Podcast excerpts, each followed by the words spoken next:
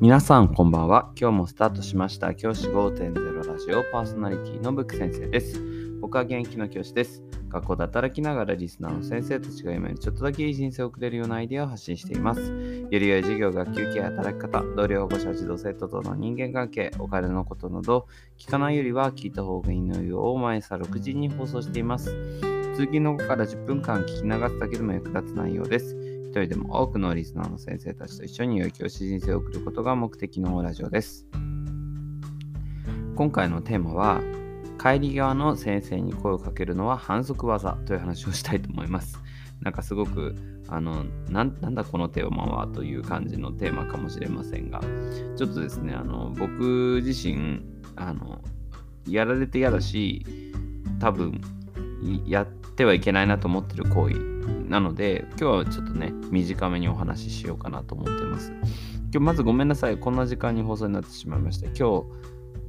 あの部活動の大会の引率があって少し早めにあ結構早めに起きないといけない時間だったものでちょっと更新ができなくて申し訳ございませんえっと今日のテーマなんですけど僕自身いろいろ考えている学校でのイライラの中で一番あるイライラがこれだなんですよね帰り際の先生にちょっといいかな先生って聞くあれもうダメですよね僕ね、あれをされたことが何度もあって、実はあれで歯医者に遅れたことがあります。もうね、嫌で嫌でしょうがないんですよね。あと、僕、その当時お付き合いしていた彼女とのデートの時に、それをされて遅れて、だいぶ怒られた記憶があって、あ、もう嫌だなと思ってるんですけど、あれ本当に嫌じゃないですか。もう荷物持って、もう、昇降口というか、職員玄関のところまで向かっているのに、先生、ちょっといいかな？って言われた時うわもう、ま、見て見てわかるでしょ？っていうあれあるじゃないですか。あれね本当に嫌われるのでやめた方がいいですね。僕自身も、まあ、その先生のこと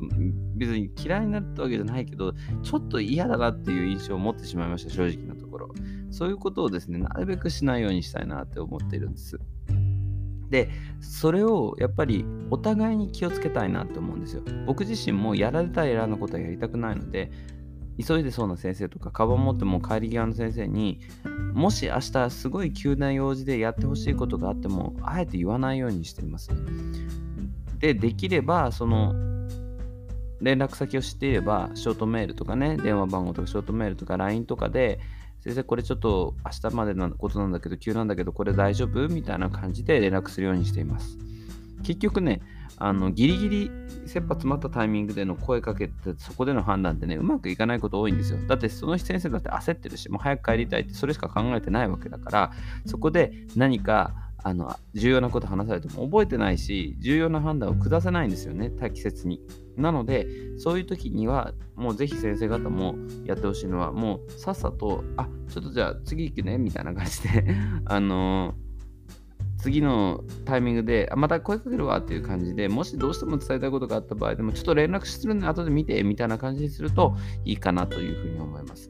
何もこの時代全員が全員ね、口頭でのやり取りだけじゃないですから、それ以外のやり取りができるってことが大事かなと思っています。じゃあ今日はこの辺で起立で着席。さようなら、また明日。